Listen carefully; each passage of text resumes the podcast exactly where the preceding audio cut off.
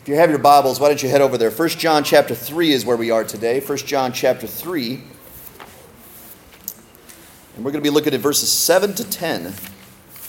1 John 3, 7 to 10. The title of the series that we've been going through is For His Glory and for Our Benefit.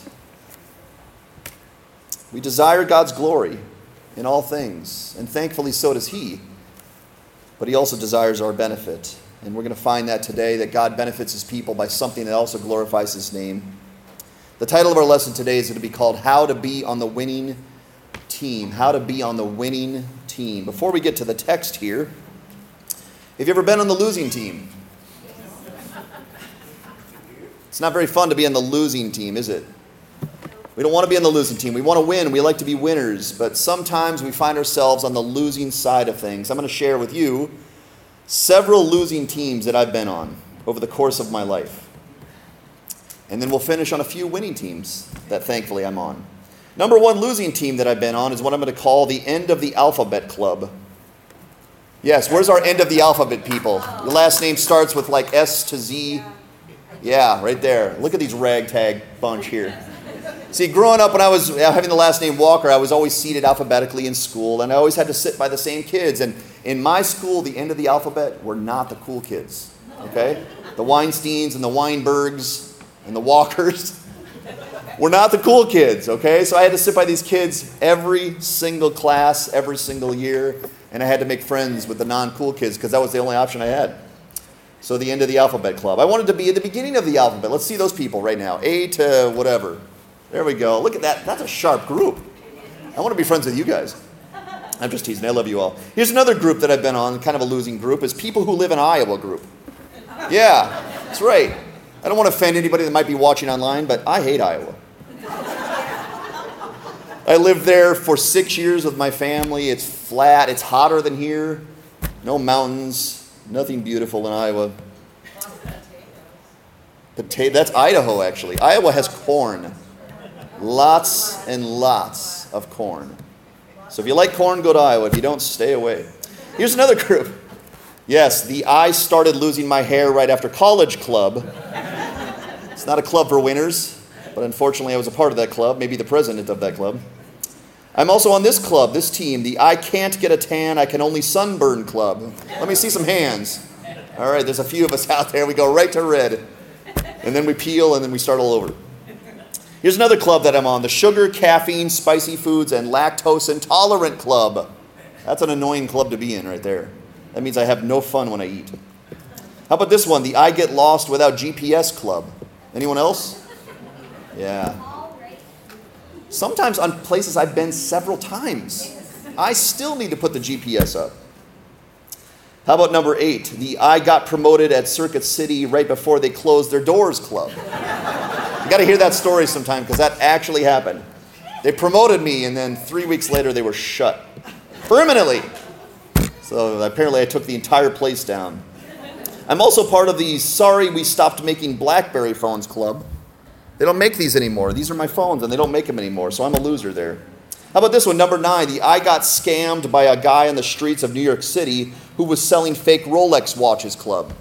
That's a loser right there. I got scammed by a guy in New York City. I thought it was a real Rolex, gave him my hard earned money, and it turned my wrist green. How about this one? Number 10, the I have never seen a moose in the North Country Club. Anyone else? There's a few of us. We're a bunch of losers. Because everyone else apparently sees moose on a regular daily basis. they ride to moose, they ride on moose to work, but I've never seen one.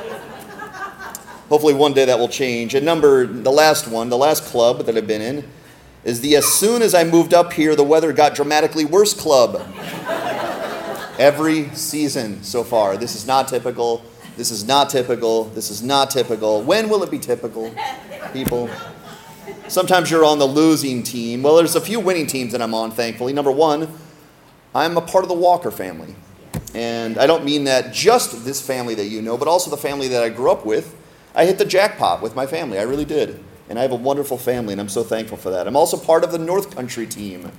I get to be amongst you now, and I'm so thankful for that. And Crossroads Church, that's a winning team, and I'm so glad to be here. And of course, I'm a part of God's family.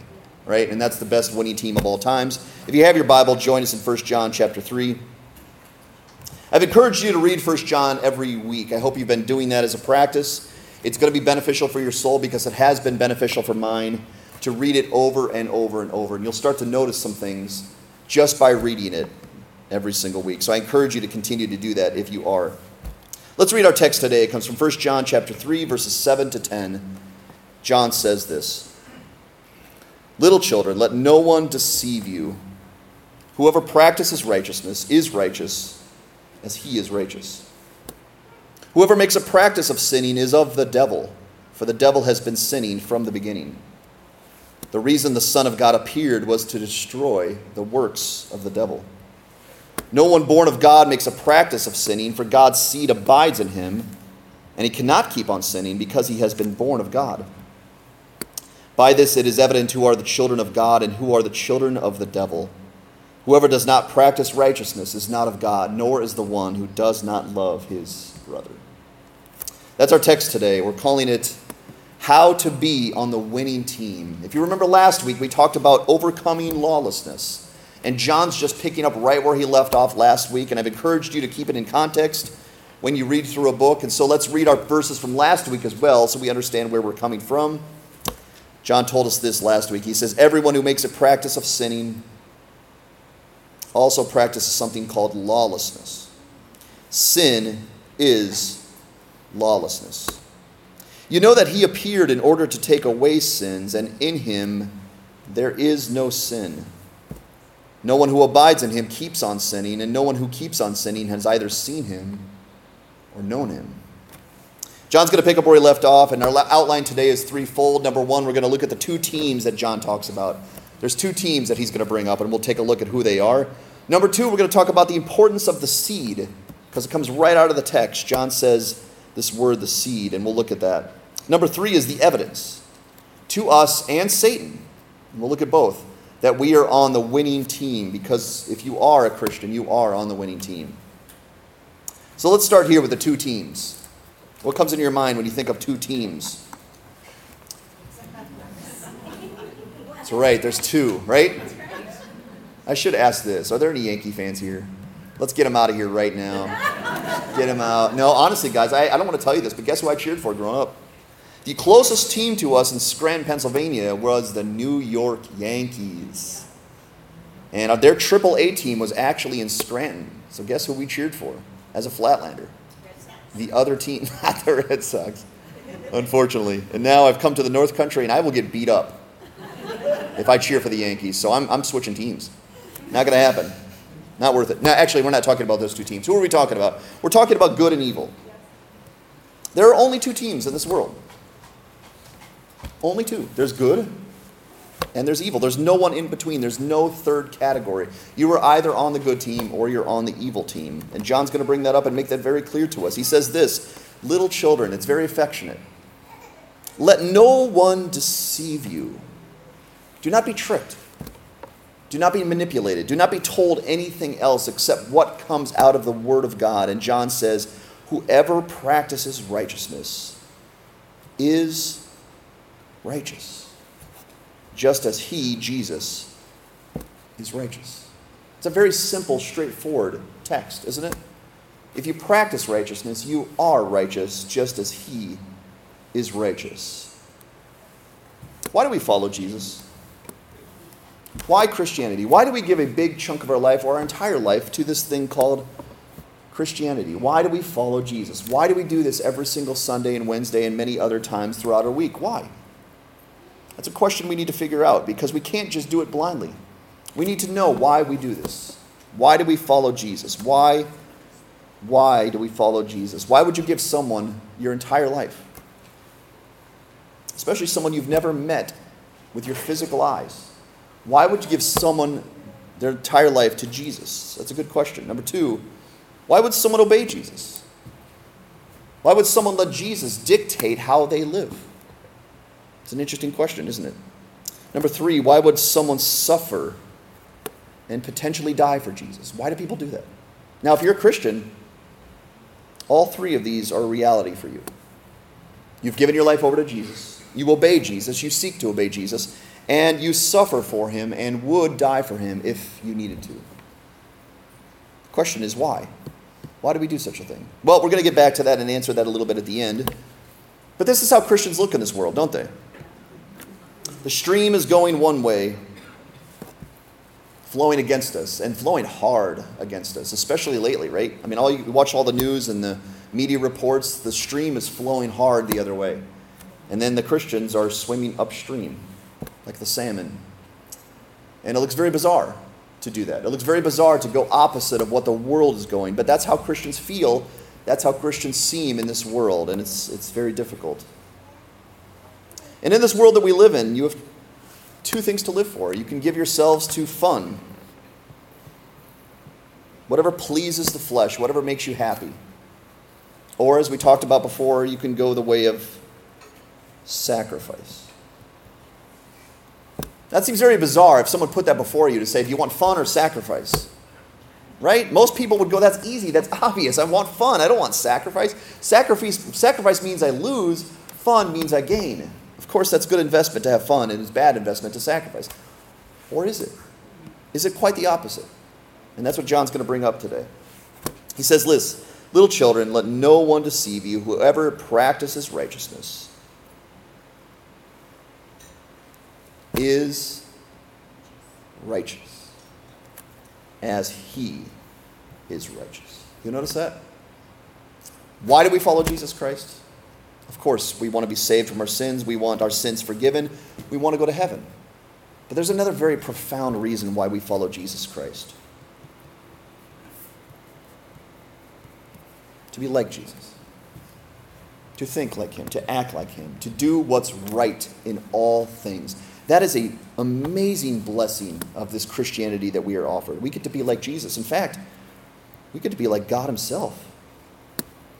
It says, whoever practices righteousness is righteous.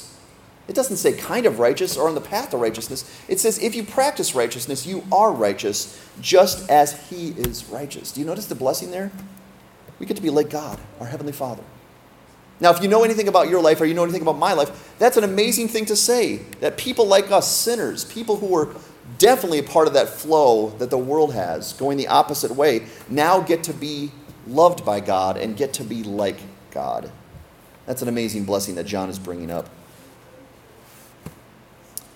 And we find this in the Word of God as a doctrine that we, sinners, can be righteous. Abraham found this righteousness. It says in Galatians 3 6, Abraham believed God, and it was credited to him as righteousness. Now, Abraham obeyed God, didn't he? In fact, in this scenario, he gave him the hardest sacrifice he possibly could give his only son, Isaac, the one that was promised, the one that all the promises were going to come through. God said, Sacrifice him unto me, and Abraham said, I will, God. I will. He obeyed God. And he didn't earn God's favor, he proved that he was of God. He proved that God was his father because when his father said, Abraham, obey, his child Abraham said, Dad, I will. I will. And he did. Up to the point that he was ready to drop the knife. And of course, we know the rest of the story. The knife did not have to fall on Isaac, God spared him with a ram. But because of that, Abraham is known to be righteous because he was of God. He believed God, and it was credited to him as righteousness. Well, we find this as a doctrine too in Romans chapter 5. It says, By one man's disobedience, we already talked about this. Adam, Adam's one disobedience was given to the entire world. And unfortunately, that was disobedience. So his disobedience was passed from one generation to the next, and to the next, and to the next, until we all, the entire world, found themselves to be sinners. And if that was the end of the story, that's a very depressing tale, isn't it? But thankfully, there's a comma there, and it says, So by the obedience of one, who's it referring to? The world can find something else. They can be made righteous. The ship can turn around. The ship can steer the entire opposite direction if we will simply line up behind Jesus. Why do we follow Jesus? Because righteousness is our reward. God's righteousness. That's an amazing thing to understand. Now we're going to flip it over and look at the other side of the coin, okay? Two sided coin. He says, Whoever makes a practice of righteousness clearly is of God. But he says in verse 8, Whoever makes a practice of sinning is of the devil. For the devil has been sinning from the very beginning. And when Lucifer sinned and rebelled against God, he became Satan. And from that moment on, he has been sinning over and over and getting others to do the same. Now, if you flip this on the other side, there's someone else you get to be like. Simply by practicing sin. You get to be like the devil. You get to be like Satan, the ruler of evil, the ruler of darkness. By practicing sin, we are not like God, certainly not. We are of the opposite team. We are of our captain, the devil. And John needs us to understand that very, very clearly because that is a very big danger that he's warning us of. That no one wants to be like the devil. No one wants that to be said of them, that you are like the devil. You act like Satan. John says it's a reality if you practice sin. And we need to know this because the devil is doing a bang up job at making sin look normal. Sin's normal. It's everyone's doing it. Go with the flow. Everyone's having fun. Everyone's having a great life, doing whatever they want. Do the same. It's very normal. Is sin normal? Shouldn't be. He told this to the woman Eve in Genesis chapter 3. After God gave them a very clear commandment, you will not. Or he said, if you eat of the fruit, you will die.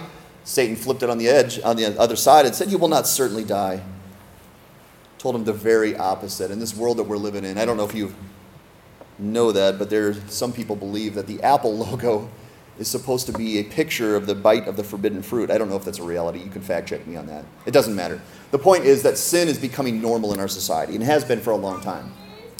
Sin is normal, and the devil wants to permeate and permeate that propaganda that everyone's doing it. Sin is fun, sin is freedom, sin is happiness, sin is joy. Do whatever you want. He's lying to us. What is sin in reality? The wages of sin is death, just like it was to Adam and Eve. And he's telling us the same thing. You will not certainly die. You'll be like everybody else. You'll have fun. You'll enjoy this life. You'll get a lot of happiness and joy. He's lying to us. He knows he's lying to us. So John tells us the truth, and he says, Whoever makes a practice of sinning, and yes, that's a lifestyle. Practice sinning is a lifestyle. That's not a slip and fall along the way.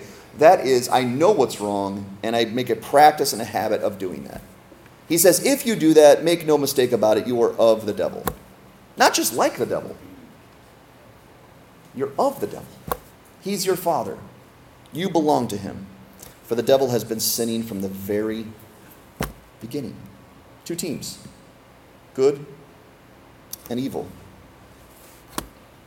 And then John follows it right up right after this. We can call this verse 8b he says, The reason the Son of God appeared. Where did he appear? Upon the earth. Why did the Son of God come? Why did he leave heaven, where all the glory and all the splendor and all the riches are, and come down to earth, where all the suffering is and where all the sinners are? Why would he do that? Well, he came to win. He came to destroy the works of the devil. He came to conquer evil with good. That's why Jesus came to this earth. And aren't you thankful that he came? To destroy the works of the devil so that we don't have to remain on the wrong team for the rest of eternity. Because if, if Jesus didn't do that, we all do remain on the wrong team, the losing team, for the rest of eternity.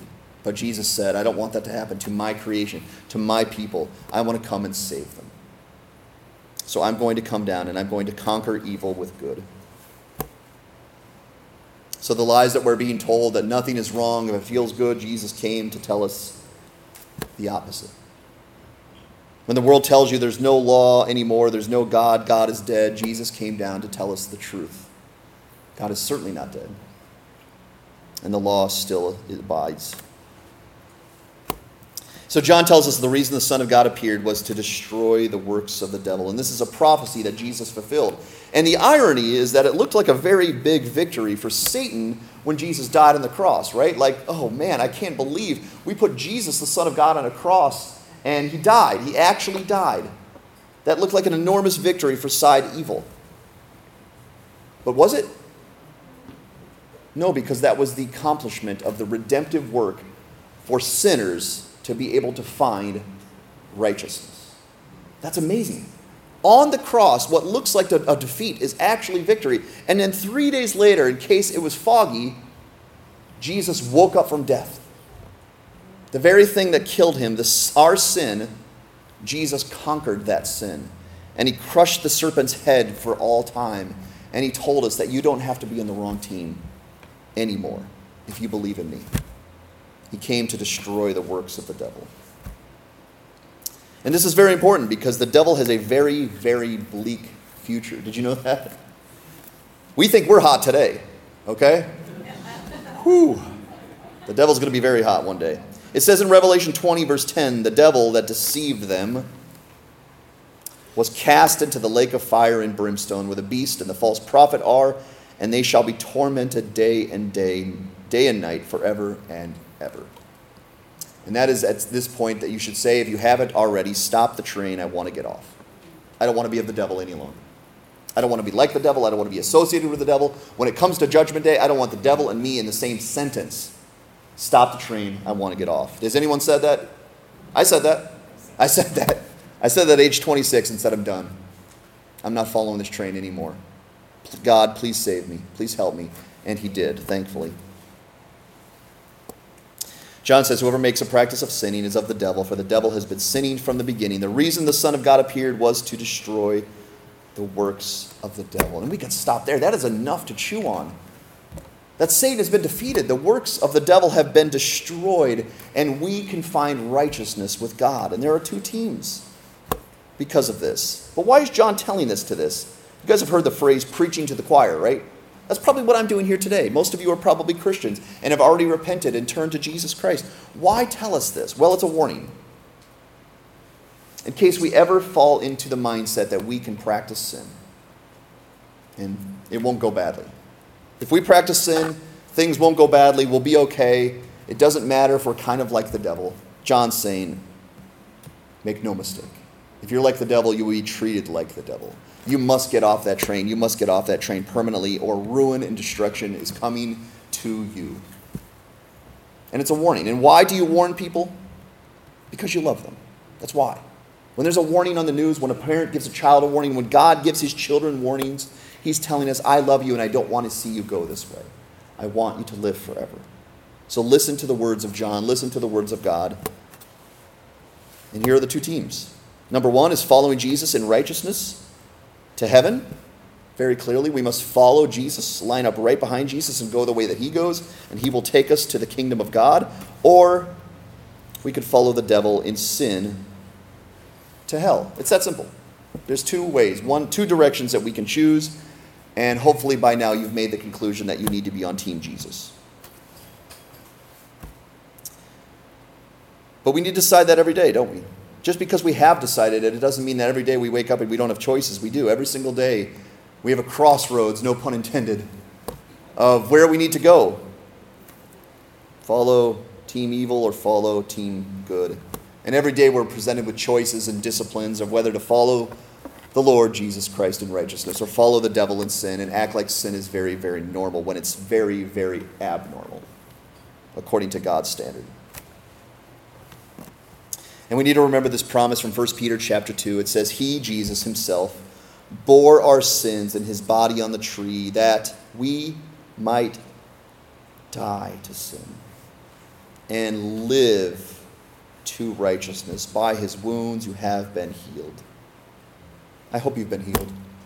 I hope you've been healed of the lifestyle that makes it seem that sin is normal and sin is okay and sin is fun when it's very, very tragic.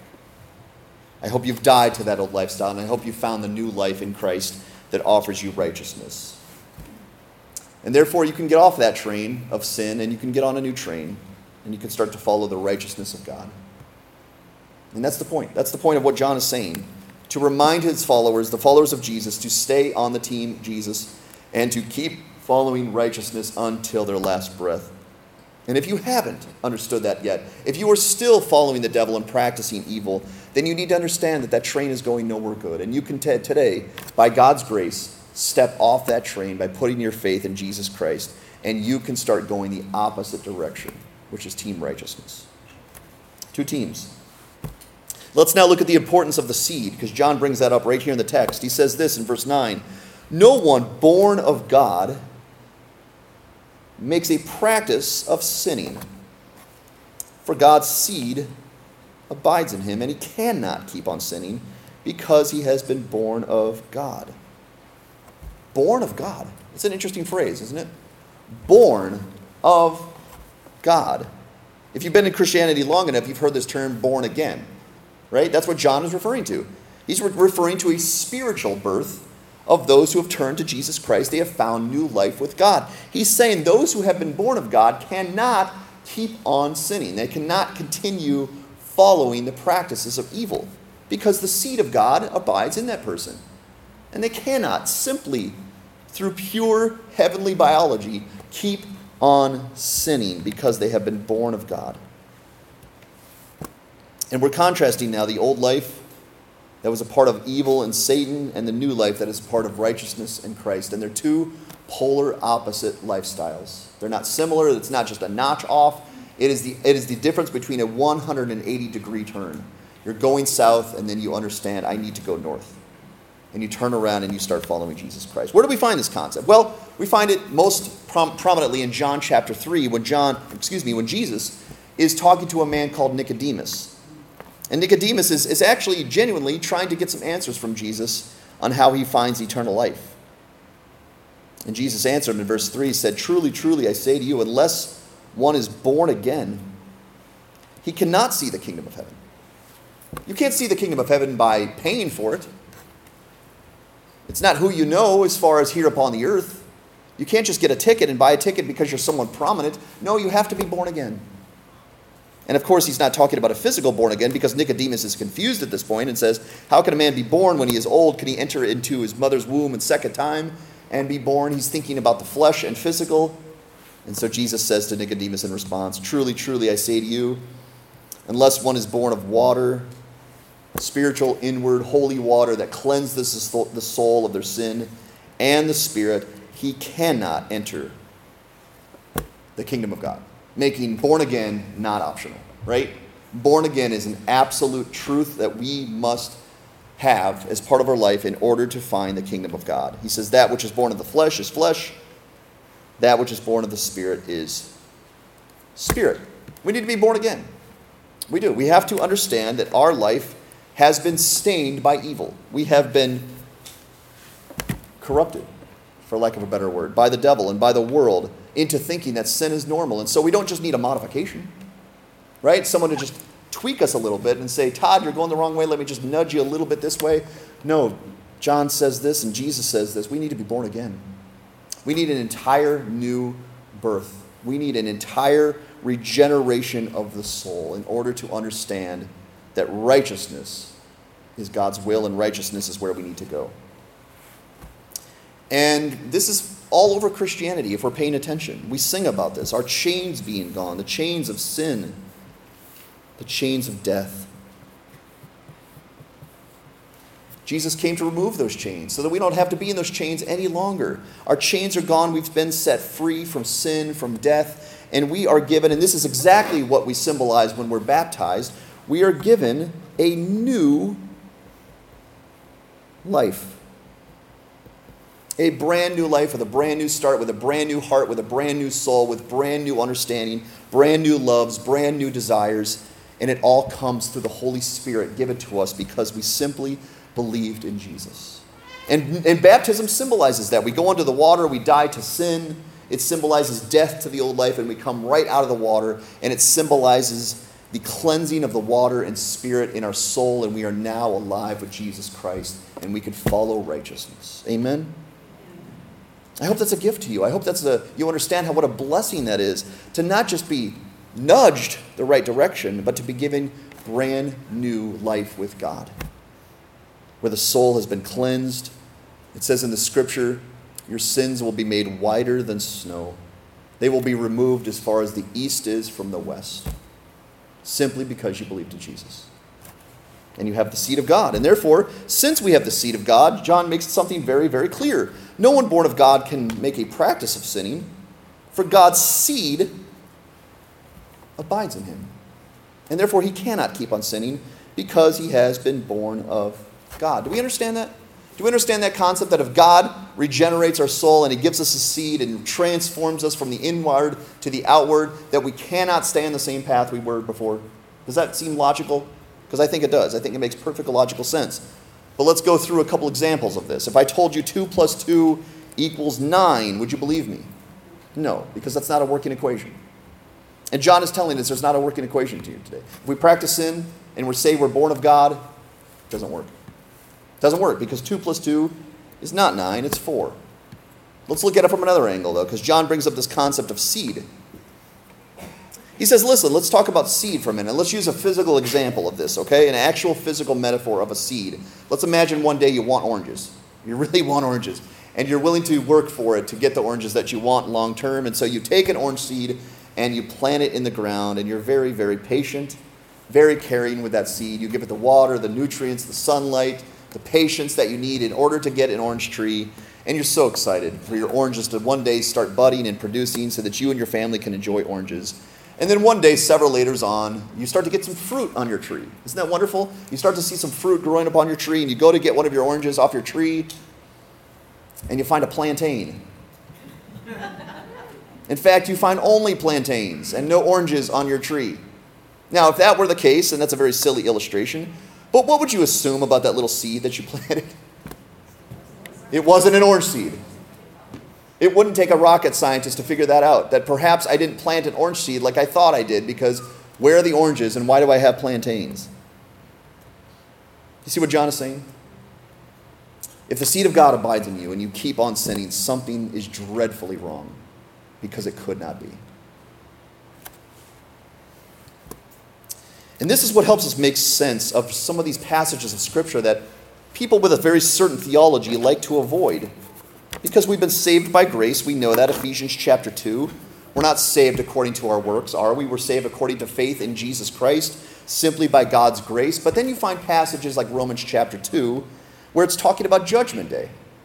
And it says, He, Jesus, will render to each one according to his what? His works. Not faith, not grace, not forgiveness. He will render to each one according to his works. To those who by patience and well doing seek for glory and honor and immortality, he will give eternal life. But for those who are self seeking and do not obey the truth, but obey unrighteousness, there will be wrath and fury. Now, how do we make sense of this? Is, is, is he unwriting the rest of Scripture that says we're saved by grace through faith? That somehow we're saved by works now and, and we need to throw out the rest of the Bible? No, of course not. What does he mean? He means in the last day, God does not have to hear your testimony. He doesn't have to see the date of the Bible of when you came to Jesus Christ. You know what he does? What does he look at? He looks at your fruit. He takes his book, the scripture, his law, and he brings your life and he puts them next to each other and he looks for similarities. He takes the life of Jesus, the model of Jesus, the practice of Jesus, and he looks at your life and sees if there's similarities. He judges us according to our works because by their works it will be revealed what seed they had. It's that simple. If he sees the practice of all kinds of evil, just like the man who finds plantains on his orange tree, what is God to assume? They didn't have the seed of God. They couldn't have. And if he finds an abundance of good, righteous fruit hanging over someone's life, how is that possible except through Jesus Christ? The answer is it's not. It's not. The only way someone could have produced fruits of righteousness is by lining up behind Jesus and following his pattern with the brand new life and regeneration that John just told us about. That's the only way that's possible. So God does not have to hear our words on the last day. He simply has to look at what's hanging upon our life, and he will know who we belong to. Do we belong to God or do we belong to Satan? Charles Spurgeon once said it this way He said, The unsaved sinner loves a salvation from hell because, of course, they do. Everyone wants to be saved from hell. But Spurgeon said, The true Christian loves a salvation from sin. Everyone desires to be saved from the pit, but it is only a child of God who paints, excuse me, who pants to be saved from every false way. We love the gospel because it saves us from selfishness, from pride, from lust, from worldliness, from bitterness, from malice, and from sloth. Do we love the gospel because it takes our sins away and lets us live any way we want and then we have our hand stamped and we can go to heaven? Or do we love the gospel because it can make us like Jesus? It can change us entirely. And instead of following sin and evil and practices of darkness, we now start following the light and things of Jesus, things we were always designed for, things God always intended for us to be.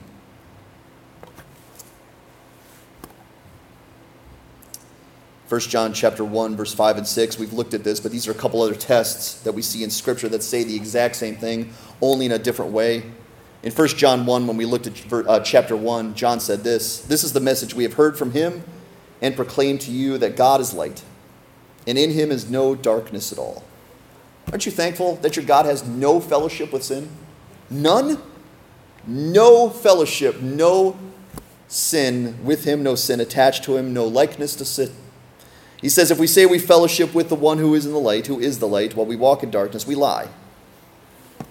And we don't practice the truth because it's not possible. It's not possible to be of God who is light and to continue to walk in darkness. Now, all of us began walking in darkness, even myself. Every single person upon this earth started following darkness, okay? By nature, by birth, we all thought sin was normal and sin was good. So we all followed the darkness. But if we think that we can follow the darkness and that God is next to us, John wants to remove that possibility altogether because that's not possible. Now, what we can do, thankfully, by God's grace, is again, we can turn around.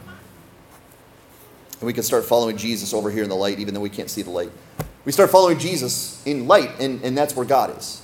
We follow God in the light. We follow Jesus in the light by turning around, and God allows us to get off that train and to start following someone brand new. And there is God. God is in the light. God is teaching us in the light, helping us understand the light.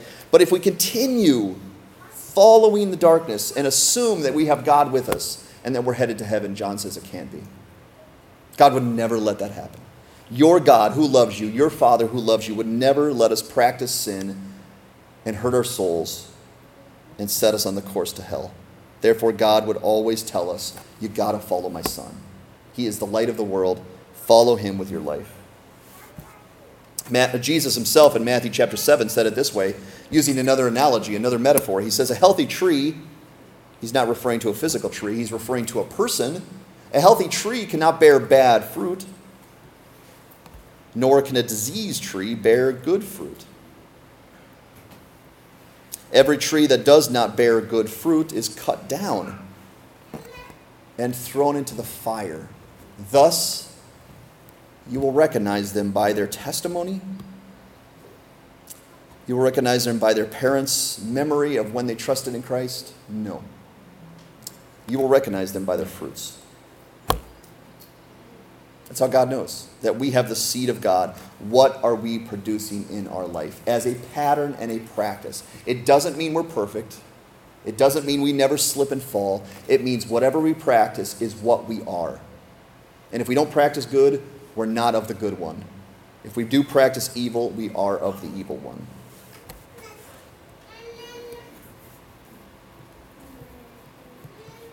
So, in the last day, and, and even now, God is looking for fruit on our lives and trying to see who we belong to. And it's a good test for us because there's a judgment day coming, and we don't want to wait till judgment day to figure this out, right? We want to figure this out now so that when judgment day comes, we are confident that we don't have the wrong fruit hanging upon our lives because God is not going to accept diseased fruit from a diseased tree. He's holy. He's holy, holy, holy. God is righteous in him is no darkness at all. So on the last day, if we don't have the right kind of fruit, we're not stepping one foot into his kingdom. And how do we get that good fruit? Follow Jesus. Be regenerated, be born again, have your sins forgiven, be set on a brand new course, and then follow the pattern of Jesus for the remainder of your life so that when God looks at your life, he sees all kinds of good fruits of righteousness. And this happened to a person in Scripture. In fact, it happened to several people in Scripture. But most prominently, we think of someone called Saul of Tarsus. Do you remember this guy? Saul of Tarsus was a bad guy. Saul of Tarsus was spending his entire life, he was a religious man, a zealot, but he was spending his entire life locking up Christians, finding Christians wherever they were and locking them up because he thought Christians were a problem. They were anti law, they were anti God, and so he wanted all of them out of the way. So Saul spent his entire life standing against Christians in the gospel. And then something happened in Acts chapter 9. Saul met Jesus. A light shone from heaven, a voice came from heaven and said, Saul, who are you persecuting? And Saul goes, Who are you, Lord? He didn't even know. He didn't even know his name. And he said, I am Jesus, the one you're persecuting. And guess what happened to Saul that day?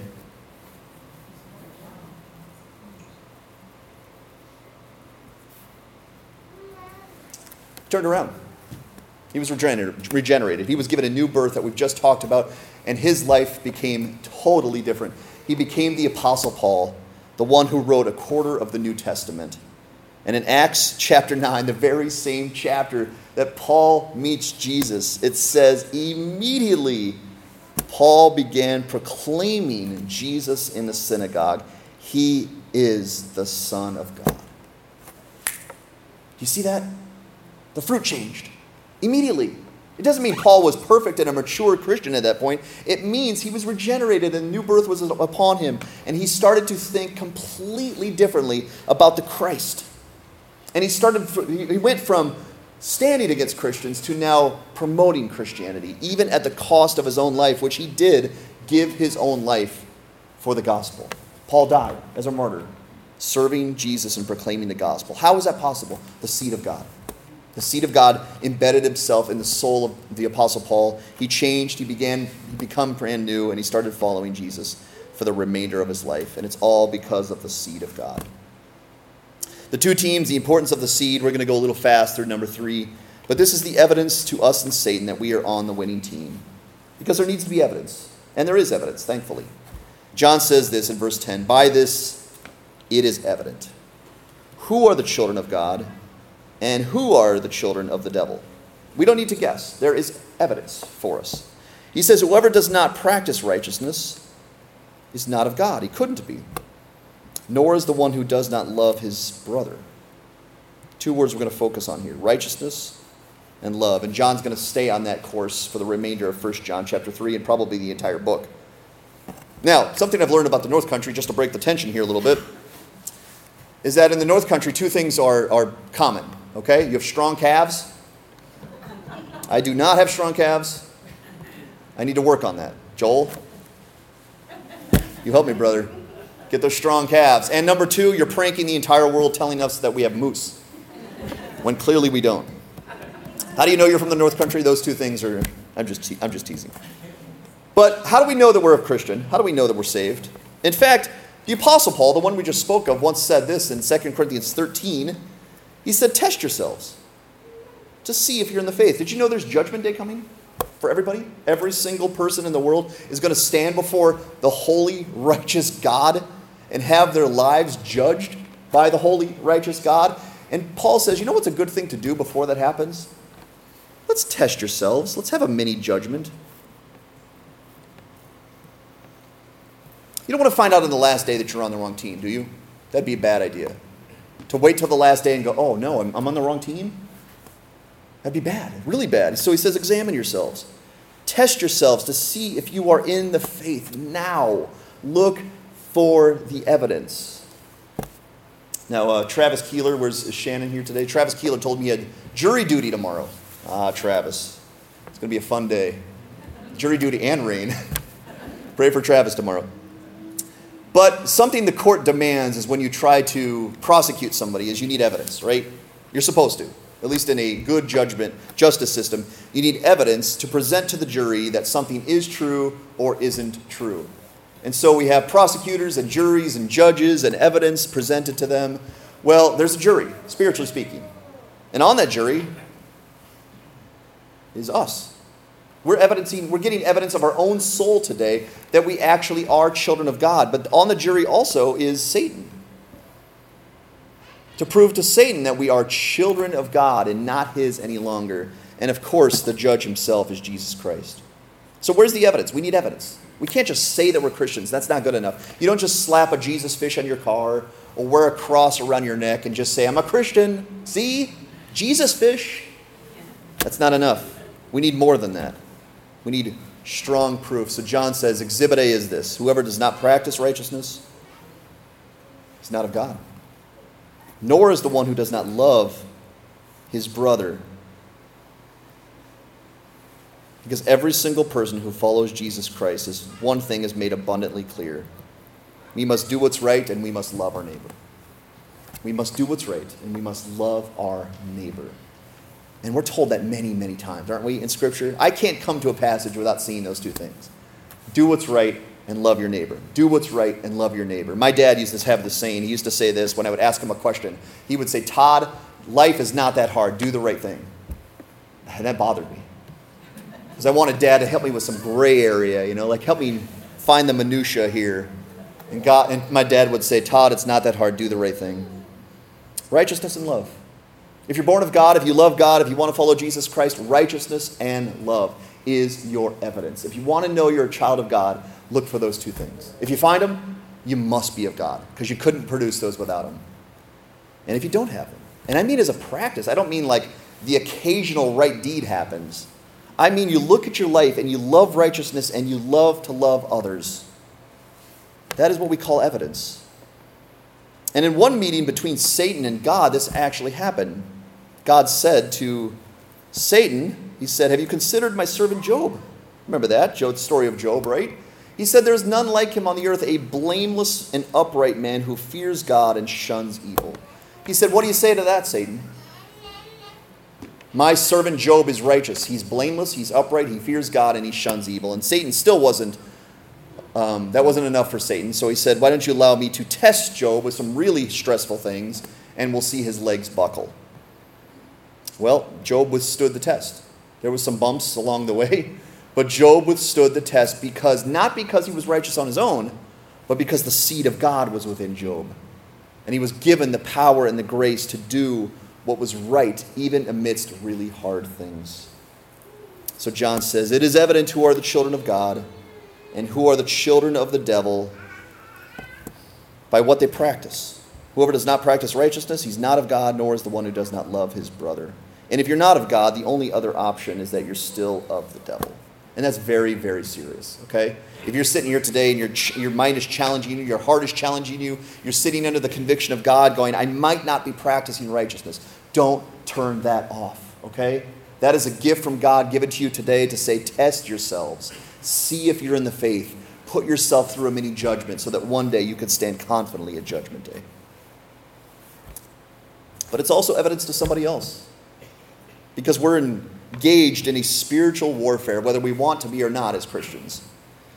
And every single day, we're ridiculed, charged, spoken against, all kinds of slander against us to God that we are not His children. We couldn't be because we're sinners. We belong to the devil.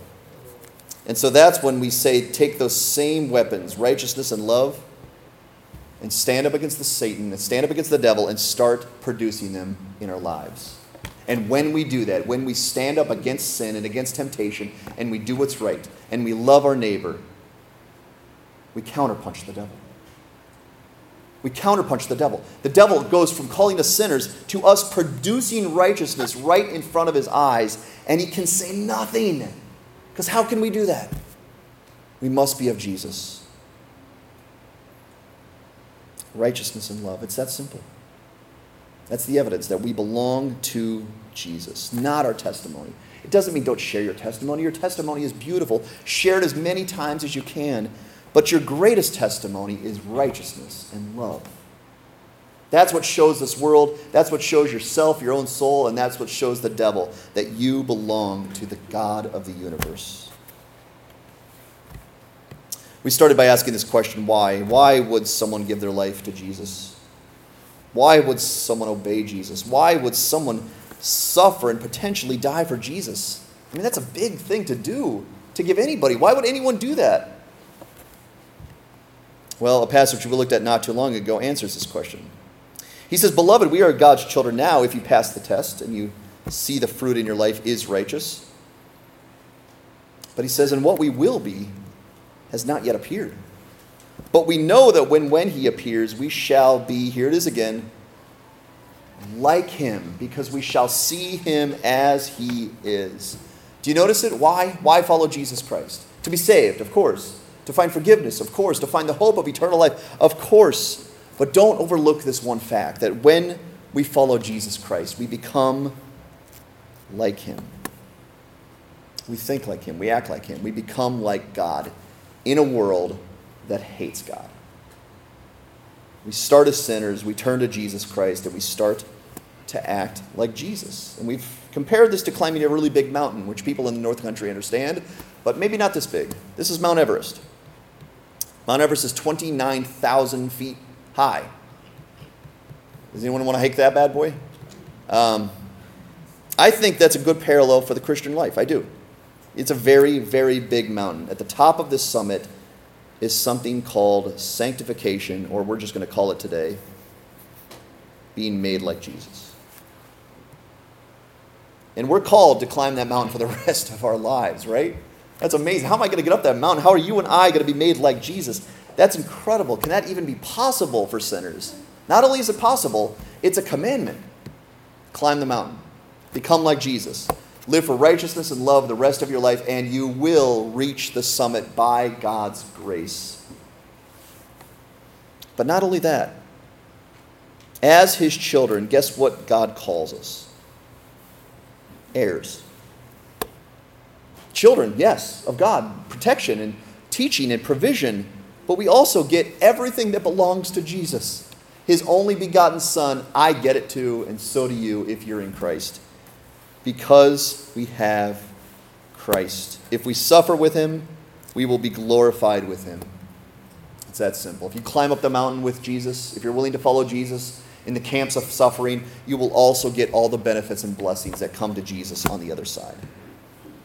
Like Jesus and heirs with Jesus. Can you get that anywhere else? Can you get that in the world? Can you, can you pay for it?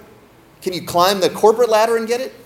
Can you become like Jesus and heirs of God? The answer is absolutely not. You can only find that in one person Jesus, by following him in righteousness. Is that what we desire in this world?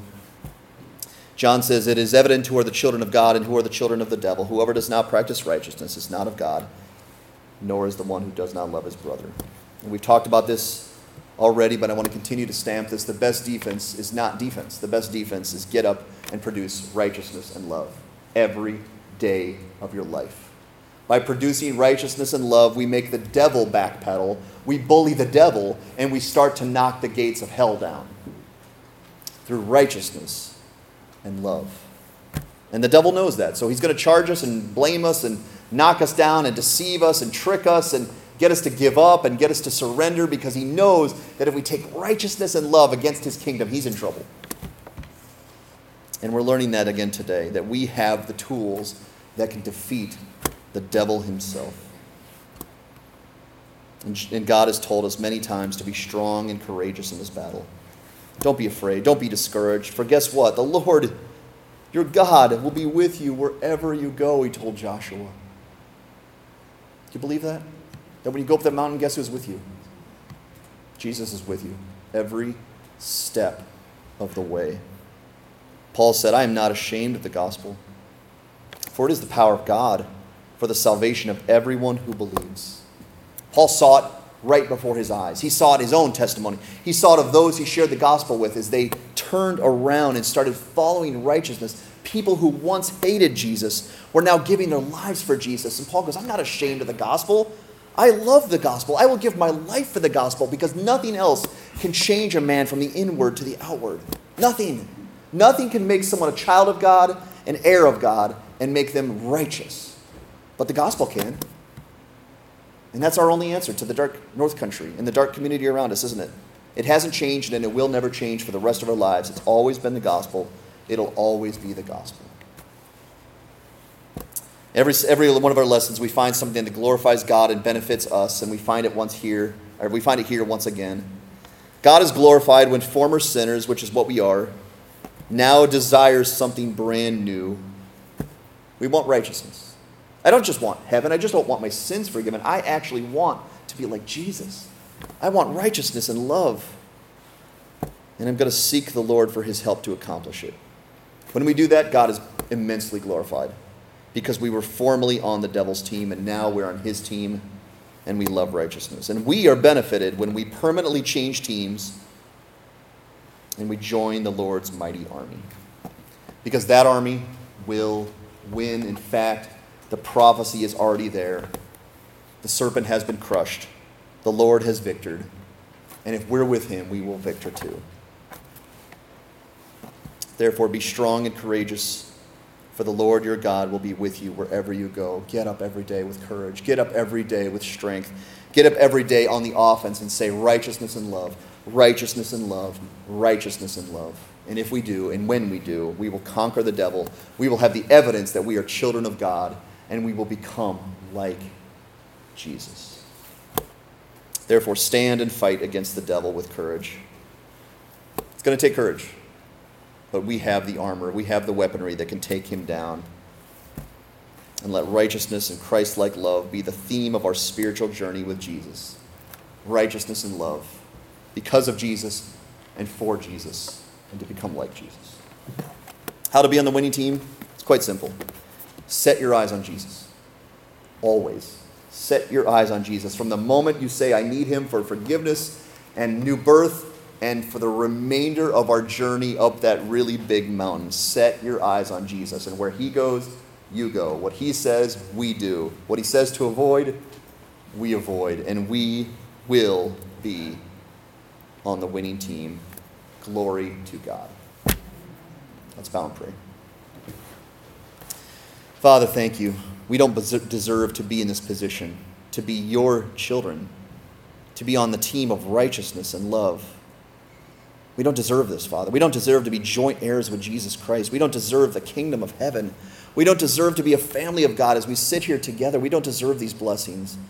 But Father, you are glorified because you give it to us anyways because of your great abundant love.